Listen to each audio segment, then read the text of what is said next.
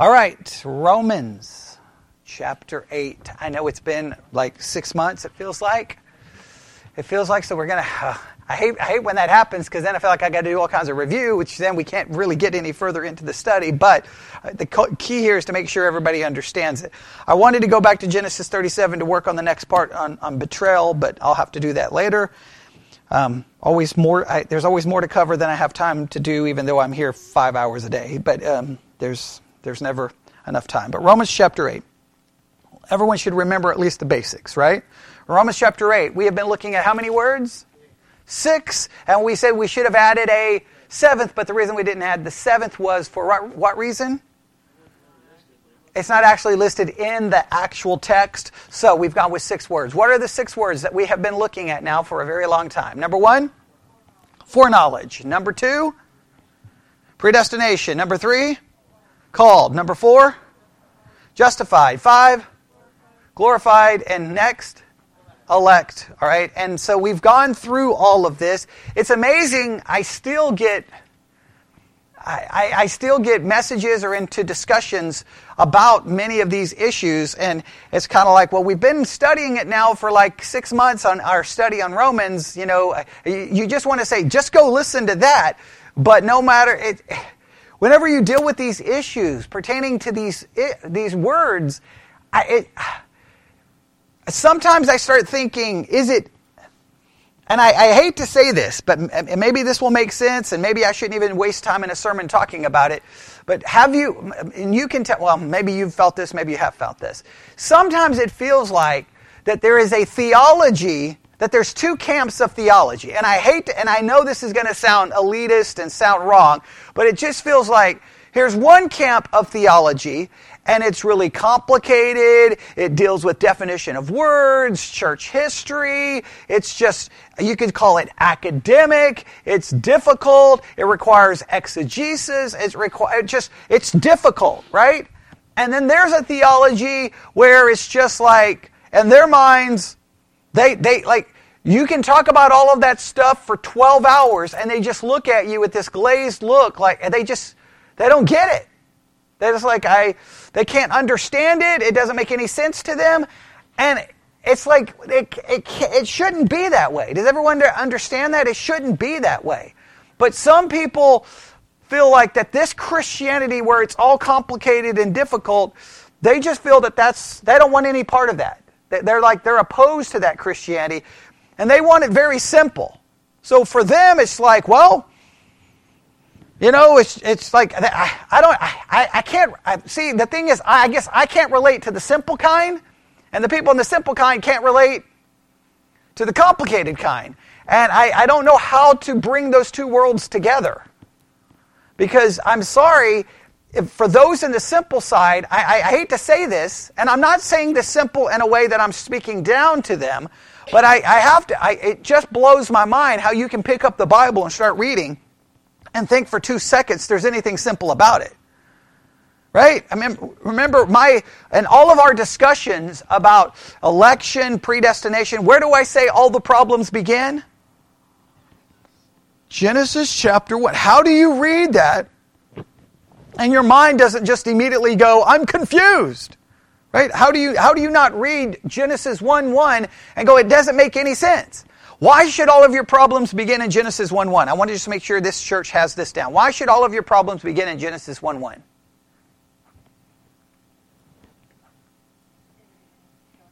Yeah, the, the, verse, yeah, 1 1. In the beginning, God created the heavens. Why, why should that verse create all the problems? Everything in your mind. Like everyone gets upset when you mention election or predestination. Why should Genesis 1 1? Remember this, I've, I've been talking about this for now like a year.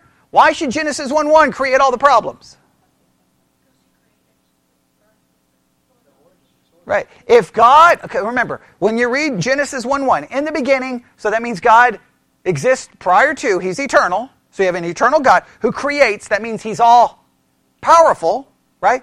And if you read a little further in, we seem to understand that this God not only is all powerful, but He is all knowing. Now just think about it. You have an all powerful, all knowing God creates a world. Now, I, stop what you're doing, grab your phone, and go look up some news articles. Is the world messed up? Okay, right? Like, I mean, maybe, maybe you've lived in a nice little family where nothing bad's ever happened to you, okay? The worst thing ever happened is someone ate the cereal before you got the bowl. But if you've lived in normal families, you've suffered all kinds of difficulties and tragedy. You realize life is all messed up. So then that should cause you all kinds of problems, right? Wait a minute. If God is all powerful and all knowing, why would He create a world that's going to be all messed up? Or you have to say, well, He didn't intend it to be that way. So you're saying the all powerful God can't get what He intends?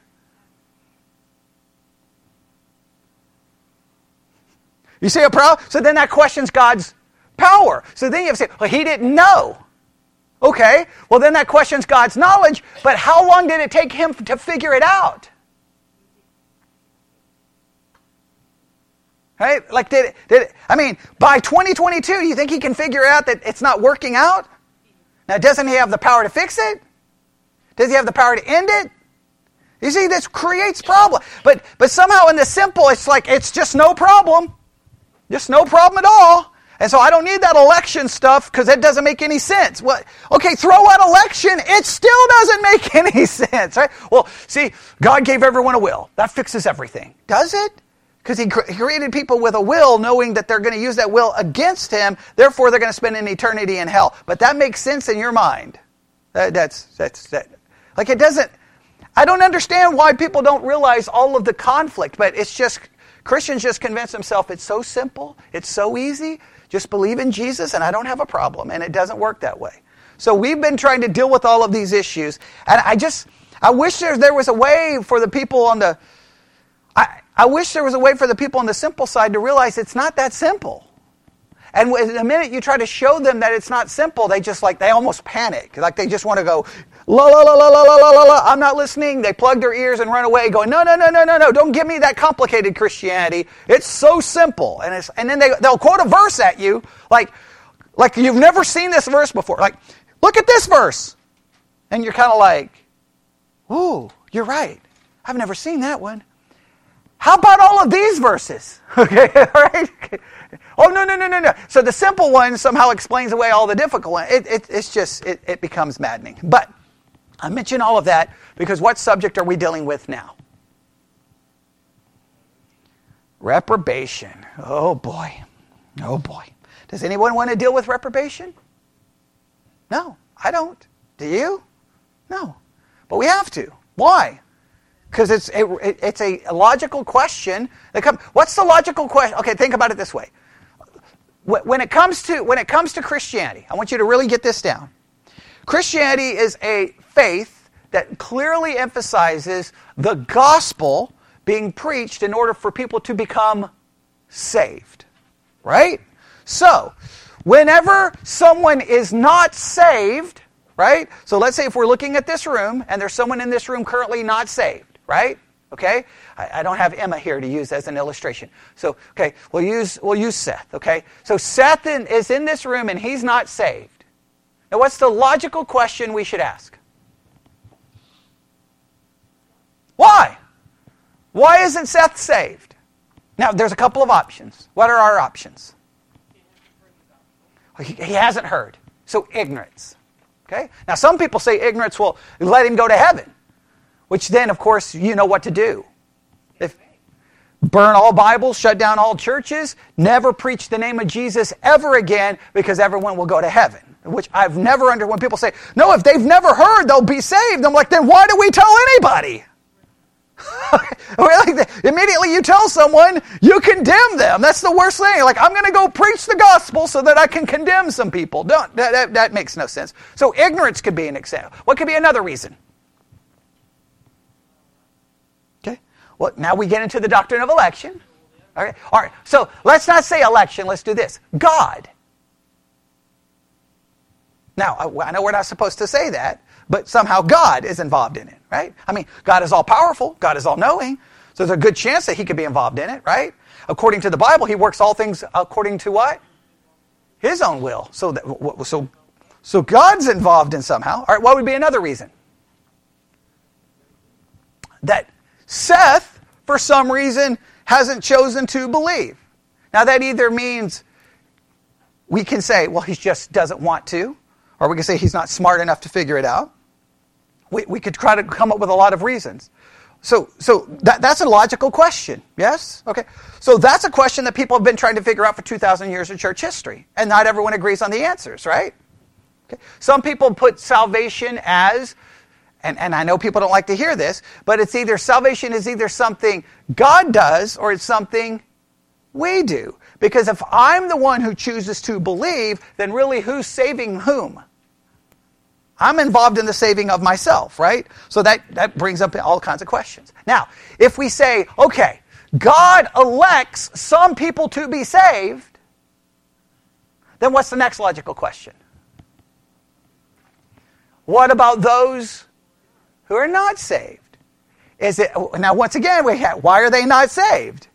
Is it because of God or is it because, like, then we get right? See, those questions are going to show up no matter which system you're involved in, right? Well, reprobation is an attempt to try to explain it. Yes? Did we define what reprobation is? The doctrine of reprobation. When we understand election as God's sovereign choice of some persons to be saved, then there is necessarily another aspect of that choice, namely God's sovereign decision to pass over others and not to save them. The decision of God in eternity past is called reprobation. Reprobation is the, who got it in their notes? Reprobation is the sovereign decision of God before creation to pass over some persons in sorrow, deciding not to save them and to punish them for their sins and thereby to manifest his justice. All right? And remember, Grudem said, in many ways, the doctrine of reprobation is the most difficult of all the teaching of Scripture for us to think about and to accept because it deals with such horrible and eternal consequences for human beings made in the image of God. I'm going to stop right there. I completely reject that. The most difficult teaching of the Bible is Genesis 1 1. I, I don't understand why people don't realize that. Genesis 1 1 makes no sense. Somebody got that? Okay? And, and people, whenever I say that, I know, I, even you guys look at me like, I don't know if I believe that. But uh, the minute I start asking questions about Genesis 1 1, none of you have any good answers. because and then this is what happens if you go again you go to any good university and you walk into philosophy class and, oh you believe in god. Okay well let me make sure i understand this. So you're all knowing all powerful all loving god created a world where people are going to suffer die and then burn in hell. Whoa what a great god.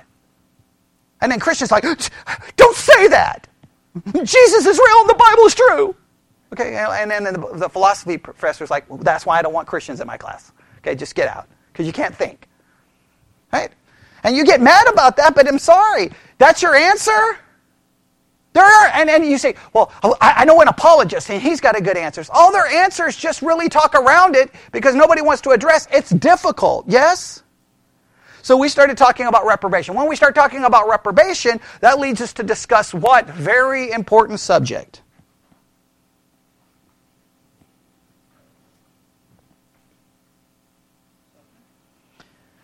God's decrees. Remember, we started talking about God's decrees, right? And then we, we talked about the order of decrees, yes? And we started naming some different uh, concepts, right? All right? And let's go through them. All right, here we go. The first one we looked at was the Pelagian view, yes? The Pelagian view is what kind of a view? It's naturalistic view, of salvation as opposed to a supernaturalistic view. What's the, what, when we say naturalistic versus supernaturalistic, what are we saying? A naturalistic view removes God from being involved in the situation, where a supernaturalistic view puts who involved? God. Right, remember that? Okay. The primary issue between the naturalist and the supernaturalist may be summed up in one question Does man save himself or does God save him? And its purity, Pelagianism affirms that all the power exerted in saving man is native to man himself. It is basically a salvation by works mentality that continues to show up in very for, various forms today. Now, as soon as I refer to someone as a Pelagian, they usually get mad at me and go, I'm not a Pelagian! I'm like, okay. Who saved you? God. Oh, then why didn't he save Seth? No, no, no, no, no, no, no, no, no, no, no, no. God made it available, but I made the choice. So who saved whom? You see where this starts falling apart? Okay. But Pelagian says what? You did what? You saved yourself. Okay. Pelagianism, Pelagianism denies what? Human nature is being corrupted by sin. We've talked about Pelagianism. I don't have time to go through there. Then what's the next view? Semi Pelagian, right? And it's only a mild, uh, a mild improvement. It's an, and what is it? It is a naturalistic view that man's saving himself with God's help. So in semi Pelagian, you're still saving yourself, but who helps you? Now, what would be the logical question for a semi Pelagian? Does God help everyone? Or only helps you? And if he helps everyone, how come his help is not sufficient to get everyone saved? Everybody understand that? If God is helping, remember this is the problem I get I get so upset with Christians who teach that when you get saved, you got God and he will help you be a changed person. But his help is not enough to get me to be perfect, perfect. So the, the eternal God helps me live out my Christian life, but he can't get me to perfection. So there's a limit to my, to that help. Like that, that doesn't even make any that, that just falls completely and utterly doesn't make any sense. Right? Well, the semi-Pelagian view has the same issue. All right, and like Pelagianism and semi-Pelagianism, they were both condemned where? way before Dort. Way, way before Dort. Okay, I hope it didn't take till Dort to condemn it. Okay, that's like Council of Orange in 529 is a good place where both are condemned. Okay, if you want both of them condemned. All right, and they adopted which view? Augustinian view. Okay, all right. Okay. Then at the Synod of Dort in 1600s, yeah, then they, they, it gets condemned again. All right, all right, here we go. Then what's uh, so what's uh, uh, uh there's the semi-Pelagian view. Then what was next? The Arminian view. All right, and basically was the Arminian view. It's a it's an improvement of the Pelagian and semi-Pelagian view, and that it is what supernaturalistic, attributing the primary work of salvation to whom? To God in all points. However, it maintains that by the virtue of God's universal Prevenient grace. Everybody remember we talked about prevenient grace?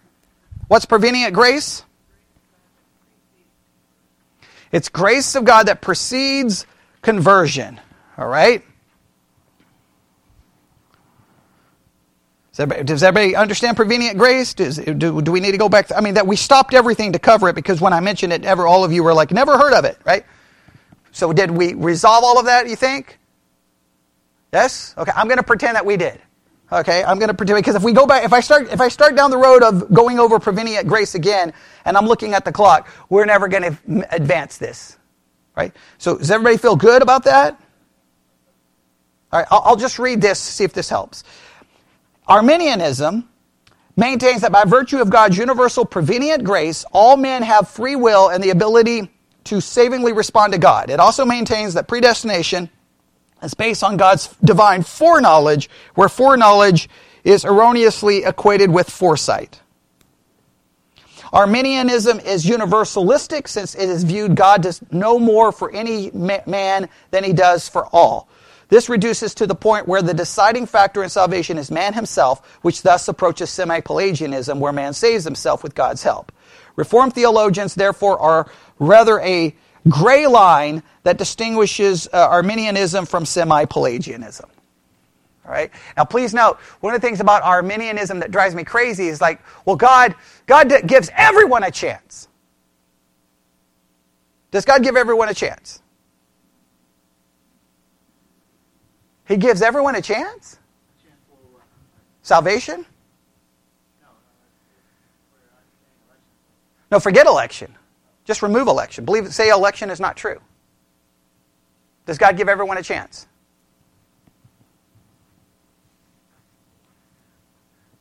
It's always Americans who say, "Yeah, of course." it's always Americans. Okay, um, how many people are born in countries where they never hear the name of Jesus? Did they get a chance? Yeah, that's what most Christians do. That's exactly. They automatically go to heaven. Do they go to heaven? If you say they go to heaven, then you're telling me that we should burn the church to the ground, burn every Bible, close down every Christian podcast, every Christian radio station, every Christian television, and all Christians need to be told to shut their mouths. Because if we remove Christianity from the world, then guess what? Everyone would be saved, so why in the world would Jesus tell us to go into all the world? If I've got to go into all the world to preach, it indicates that if I don't go preach, they will not become saved because God saves people through the preaching of His Word. So there are people who never have a chance because they've never heard the name of Jesus. Does everybody understand? I know, I know it's like eh, eh, living in America where there's a church on every corner. You're like, well, everybody gets a chance. Of course. Yeah, Yeah, yeah. No, it doesn't work that way. There are people born in families where they're forbidden to hear the name of Jesus. Do you, you understand that? Like it, you got to realize that. So then, did, did, is God powerful enough to get G, the name of Jesus to them? Why doesn't He?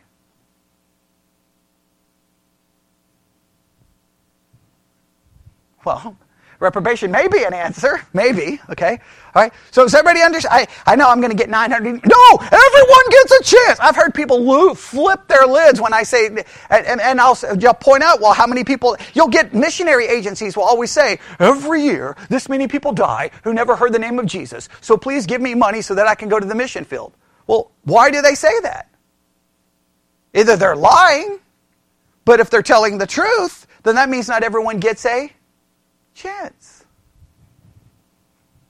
Well, boy, that's shocking to say. I don't understand why Christians get so upset about that. But like, what do you think? Do you think like, at one point in your life, someone's going to come to your village in the middle of nowhere, Africa, and well, you don't have a door. Okay, they're going to on your little hut, grass hut, they're going to kick it and say, "I'm here to tell you about Jesus." It doesn't work that way. Does everyone understand that? It, like I, I know you come y'all looking at me like, well, no, it has to. It just, just that's not fair. Okay, yeah. Well, you know, you know, you know what's not fair is that you got told about Jesus.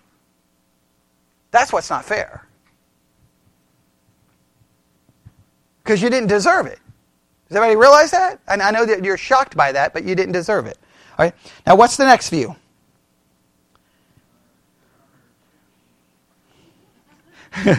Amyraldian, Amyraldian, or Amyraldism. Right, I'll spell it. A M Y R A L D I A N.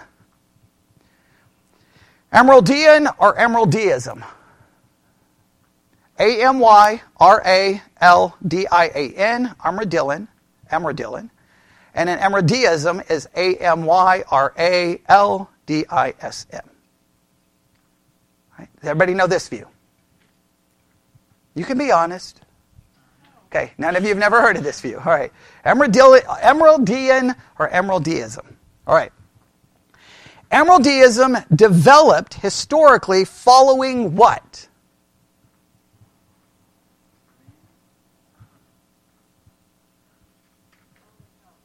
Synod, well, it's after Calvin. Synod of Dort. Amyraldism developed historically following the Synod of Dort, and it was developed for what reason? Does anybody know why?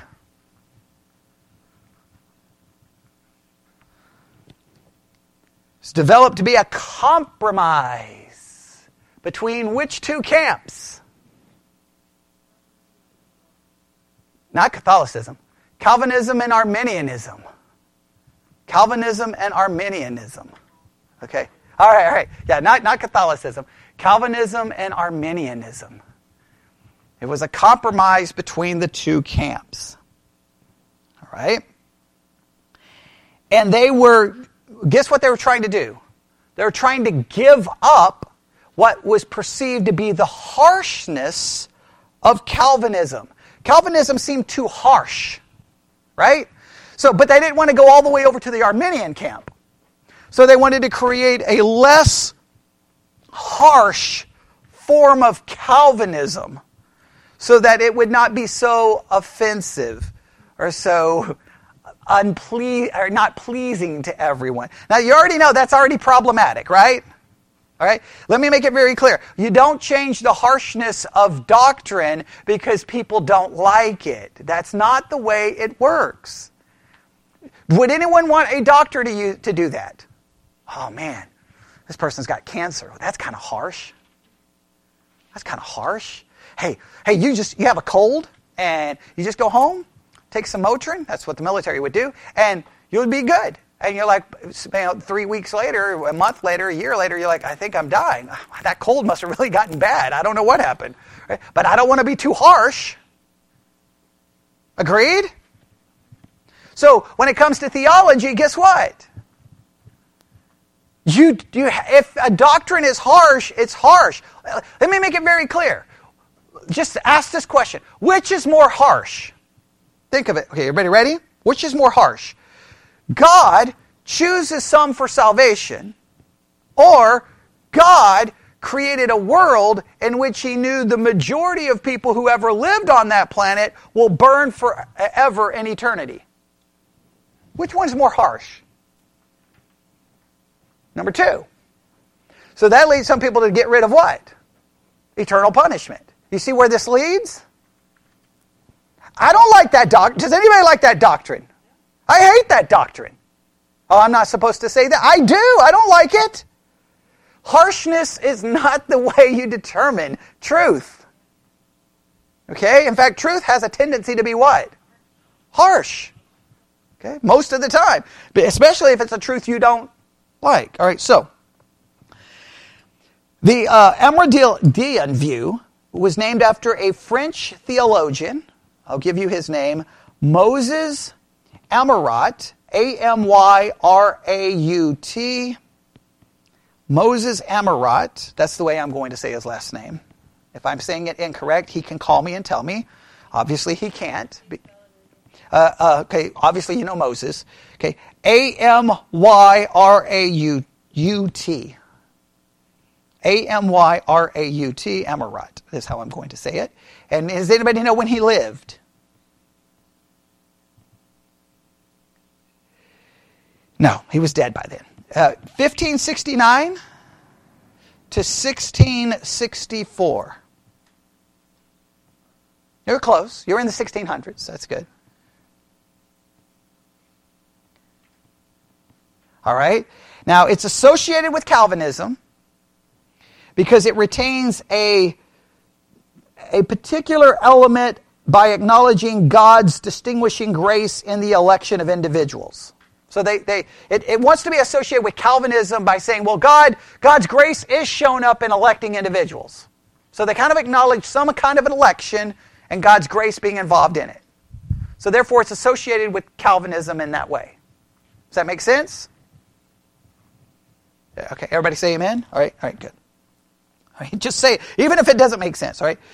The logic of the emerald, emerald I always want to say emerald I don't know what I want to say. Amyraldians, however, places divine election after the decree to provide an atonement. So this gets into which issue? The order of decrees the order of decrees, which I, I, we've already studied before. I'm not going to go into all of it again. This just puts it after the atonement concept. All right. Um, they place divine election after the decree to provide an atonement.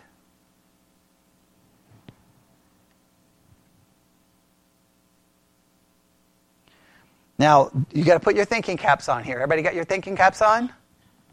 All right? Everybody ready? Okay, let's see who gets confused first. All right, here we go. All right? All right? And it's okay if you get confused. All right, here we go.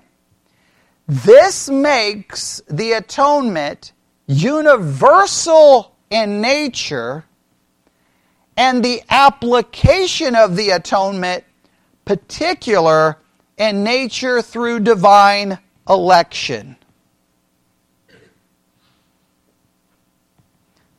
Now, just make sure we understand this. When we refer to the atonement, what's make sure everybody understands what's the difference between universal atonement and particular atonement?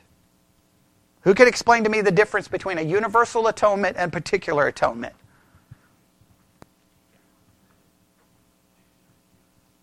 Okay, say it again. Okay, not exact, you're close. Okay, the universal atonement is that Christ died for who? Well, universal. Everyone. Everyone. However, his death did not do what? Did not save them or did not atone for them. Or if it atoned for them, it only made atonement available to everyone, but it did not actually atone for them in a meaningful way. Like he made, he did the atonement, but you don't get the atonement unless you choose it. Right? That's called a universal atonement. That's probably what most of you believe, or probably have believed to some level. All right? That's universal atonement. What's particular atonement?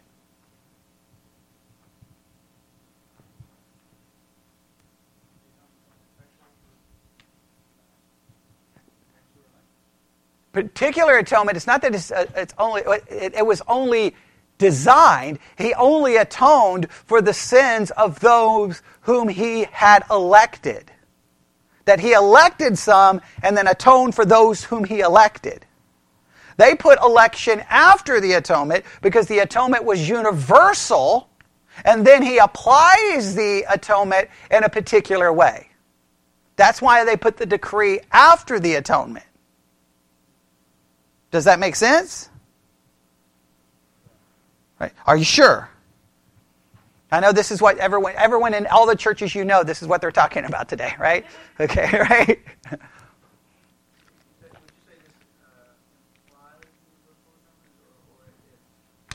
I'll read it the way it's described. All right, you ready? This makes the atonement universal and nature and the application of the atonement particular in nature through divine election. Right, let, me, let me try this again. Okay, so just before you get caught up in all this, make sure we understand this. So, universal atonement says what? Christ died for everyone. Right? Christ died for everyone. And when it says everyone, it doesn't mean everyone like all different kinds of men of different races. No, Every single human being Christ died for. He atoned for their sins. Their sins have been completely paid for. Their sins have been completely gone, except for which sin? Unbelief, which then makes no sense because how could he atone for all the sins if he didn't atone for the sin of unbelief? If he atoned for all sins of all people, then all people should be saved. But they're like, no, no, no, no, no, no. He atoned for your sins, but you've got to come get it. Right? You got to come get you got to you got to accept it. If you don't accept it, it doesn't count. So you're like, wait a minute. So Jesus died for everybody's sins, and he won't give you that atonement unless you ask for it? And I'm like, see, God's a gentleman. I don't know if that's a gentleman, right? Okay, like, hey, there's people in that house burning. Unless they call, unless they ask me for help, I'm just going to let them burn. Okay, like I, that's kind of a weird concept, yes, but that's universal atonement. And again, that's what 99.9% of all your Christian friends believe in. If you question a universal atonement, you'll be immediately viewed as a heretic, and they'll think you're lost your mind because they have no concept of church history, right? They have no concept of church history. Particular uh, uh, atonement says what? Think of it. Christ elects before the foundations of the world. He foreknows and he elects those whom he's going to save, and he plans for an atonement for those very specific people. The atonement only atones for the sins of those whom he had elected. Does everybody get that? Uh, Amyraldian, Amyraldianism says what? The atonement was universal. Election is now to apply that universal atonement to some. Therefore, making the atonement in theory universal, but in application particular. Now you're saying, I know what you're thinking. What in the world? Who? Why? I, I, because when you start talking to people like this, they get angry. They're like, I don't care about all of that nonsense. That's just all. What is all of that stuff? Here's the difference. They cared to figure this stuff out where we don't care. Which bothers me, like in some ways, why do we not care? Because we're like, ah, it's too complicated. I don't care. Jesus died for someone. Right? Like, it doesn't work that way. This is important. All right? So, what would this do to Calvinism? This view would be referred to as what? Come on. Anybody can tell me. Come on. No. Come on. Come on. When you talk to Cal, when you, when you bring up Calvinist, oh, uh, oh well, uh, uh, uh, are you a five pointer or a four pointer? Amyraldian would be what kind? Four points. There we go. Four points. And when they say points, what points are we referring to? The tulip, right? Okay, right? Everybody got that? And so this would be this would be a rejection of which point? Limited atonement. Very good. Now you're catching on. All right. This would reject or give up the view of limited atonement in favor of what? A universal atonement. It's, it's limited in its application. I know, I know. Now listen, I agree. The distinction here seems absolutely foolish. I understand it, but the, the we have to give that choice to everybody. But but but we have to. We, yeah. Yeah, th- yeah, this, but see, this just tries to make it sound nicer, right? No, no, no, no. I believe that Christ died for everybody. Oh, okay, good. You're good to go. Yeah. But I only believe the elect are going to get it. See, it's like, it's kind of like an underhanded way of trying to say, see, we're not so harsh. We're not so harsh. We're not so hard. It's, it's, it's, I, I believe it's foolish. I do believe it's foolish. But if you're going to study theology and church history, you got to know these things. You got to know that because you'll, you'll listen to someone talking, you'll be like, wait, what are you talking? What? Oh, I know what you are. You're Amyraldian. Okay, and they'll be like, how dare you call me names? Okay, but right? people don't like when you point out where their theology is. Right? You're a Pelagian. I'm not a Pelagian. Well, you just gave me Pelagianism, so I don't. I'm sorry. I don't care about those names. Well, you don't have to care about the name. Yeah, you know what I'm referring to.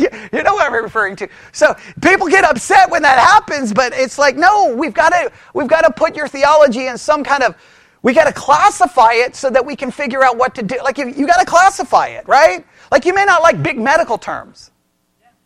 But you're glad your doctor classifies your disease so that they know, can diagnose it and then hopefully come up with a way to cure it, right? They don't say, well, I don't want to use any big medical terms, so uh, you've got sickness. You got sickness. What kind of sickness? And we just call it sickness because we don't like all of these big names. Okay, now you've got to classify it, right? You got to classify it. Because once you classify it, then you can kind of figure out what to do, all right? What else is it known? What, what is this also known as? I love this name. You ready? This is also known as hypothetical redemptionism. That's so funny. Hypothetical redemptionism? What is that? It's kind of hypothetical. It's hypothetical. Although Amyraldianism Deism, they, they changed the, the, name now here, be, uh, be a recognized, may be a recognizable form of Calvinism because it retains the principle of particularism in election. It is not necessarily a good form of Calvinism. According to B.B. Warfield, it is logically inconsistent and therefore unstable form of Calvinism. For, for another more important reason, it turns away from a substitu- substitutionary atonement, which is as precious to the Calvinists as particularism. So they reject it and it's considered wrong. All right, everybody got that? Oh man, we got time for one more. All right, so Amyraldism, What do they do? Let's see if you can see if you could. Now, if you're out talking to people and you're like, what did you talk about in church? We talked about Amyraldism. And they're like, what in the world? And they're like, well, what is Amyraldism? Tell me. Go. That's pretty good. I would say compromising Calvinist. They're not confused. They know exactly what they're doing. Okay? They're doing it not to be harsh. Okay? Okay, they're, they're being a little deceptive in my. I, I, okay, okay, less harsh Calvinist, right? They, they don't want to harsh your vibe, man. Okay, they, they, all right, come on, explain it to me. Go.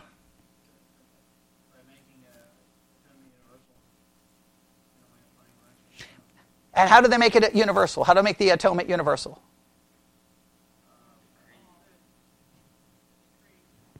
Of election after. So God chooses to, to atone for everyone, so now it's universal.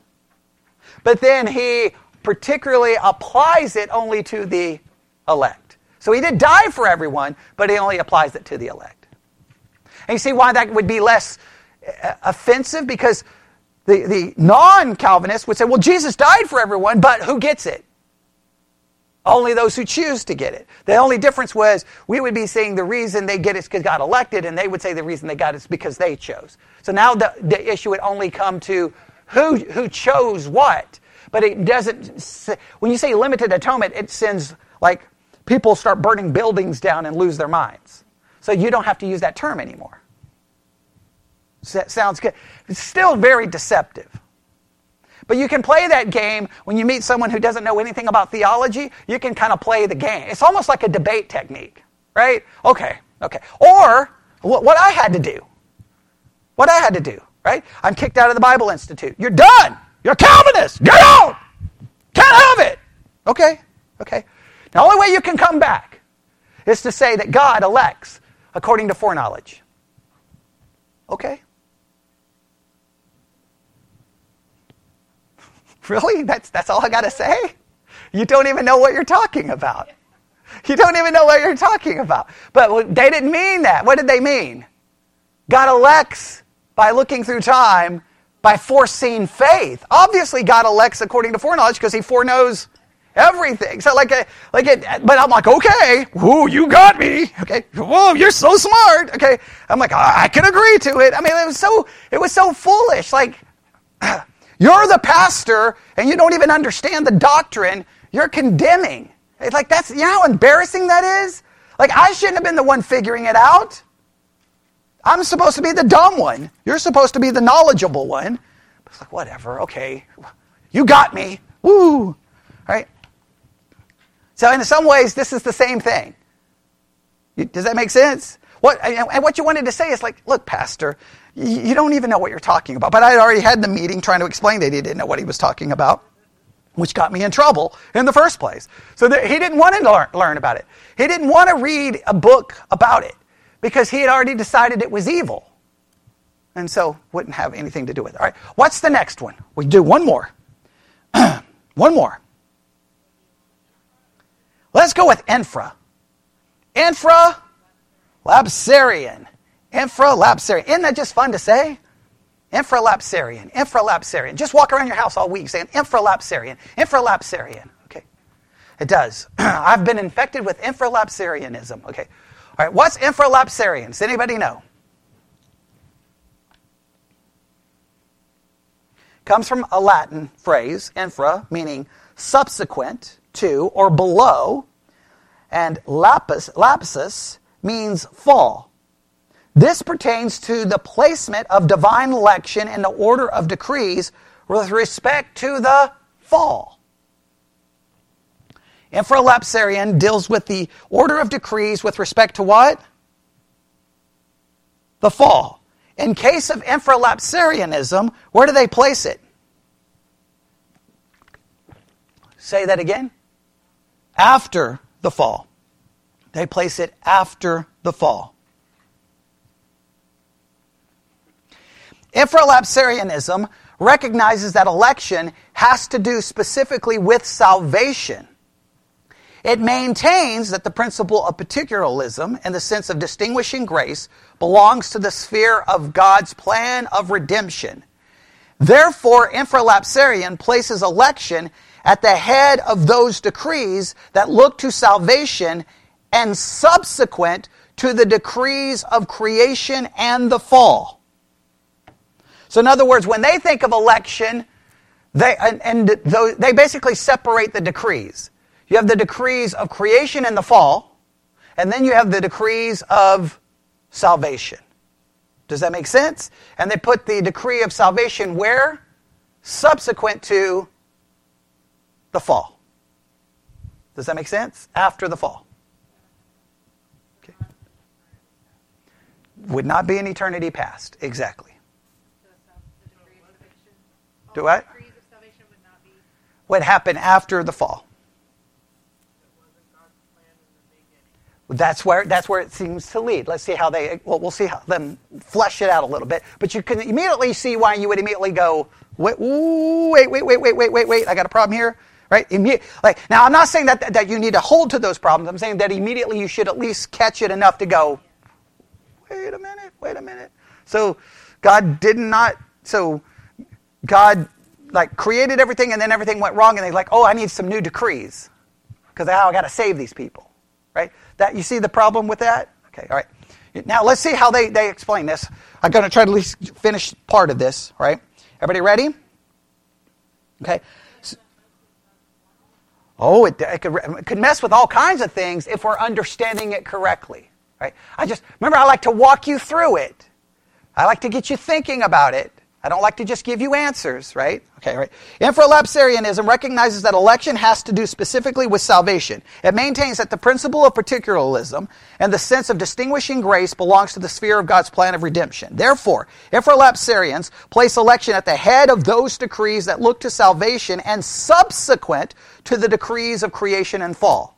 In the order of thought, election falls subsequent to the decrees of creation and the fall because these refer to all men alike, since all men are certainly created and all men certainly fall. Likewise, election falls prior to the decrees of redemption and its application because it has it is certain that all men are not redeemed and all men are not saved. So it places it before the decree of redemption, but after the decree of the fall. Does that make sense? The infralapsarian view is that of historic Calvinism, the heart of Reformed theology. According to Warfield, this is the only view that is self consistent and consistent with the facts of Scripture. John Calvin said in the final edition of his Institutes, and I quote, No one who wishes to be thought religious dares simply deny predestination by which God adopts some to the hope of life and sentence others to eternal death. But our opponents, especially those who make foreknowledge its cause and, and envelope it in numerous petty objections, we indeed place both doctrines in God, but we say that subject, subjecting one to the other is absurd. Now, that doesn't really help us with infralapsarianism, so I don't know why they give us that quote. All right, here, so we, we just have to try to figure this out. I would remember, these are the, in the order of decrees. Okay? Now, please understand this the order of decrees. Now, question When do all the decrees take place?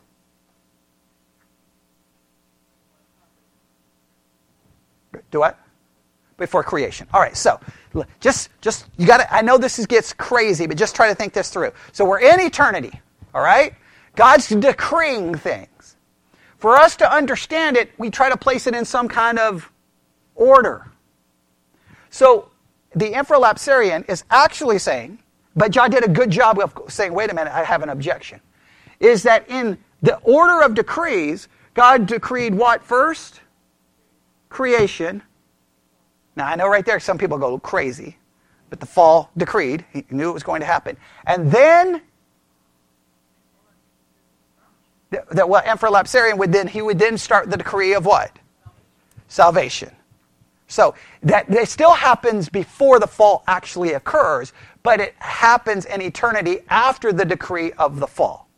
Now you're really trying to distinguish things like in a, a way that to me makes, to me there's no value in doing this, right? Because like I'm like, wait a minute, so I've got to try to figure out which one God decreed first.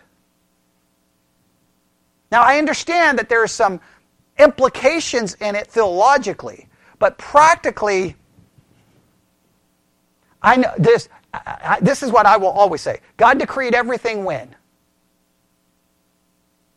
In eternity past. Can I precisely figure out the order? I, I, I don't think we can. I'm going to argue we can't. Now, I know immediately Reformed people are going like, How dare you say that? You're not Reformed enough. Okay, I know. And I don't baptize babies either. Okay, I got it. But I, I just think that, that that just becomes insane. Does that make sense? Like, how am I going to figure that out? So now what am I trying to use to figure it out? A logical progression. I'm trying to figure out which way makes the most sense logically. Well, if I put that decree before this, well, then this creates this idea of the atonement. You see, Amyraldism, you see why, where they worry about where they put the decree? Right? And it can create the idea that the atonement is universal. Right? That's all based off simply where God decreed things in eternity past. That's insane to me. Right? I waited here to, to bring up the absurdity of it because I know when you're thinking, we're thinking of decrees and lines of, okay, so the event happens, then God decrees it. No, all of this is about the decrees happening before anything was even created. So how can that order be that dramatic and how it changes everything? But not only that, are we really sure that's how it worked? God definitely decreed everything that comes to pass, but could it, and just, I know I'm getting ready to possibly step into heresy, couldn't those decrees have existed as long as God has existed?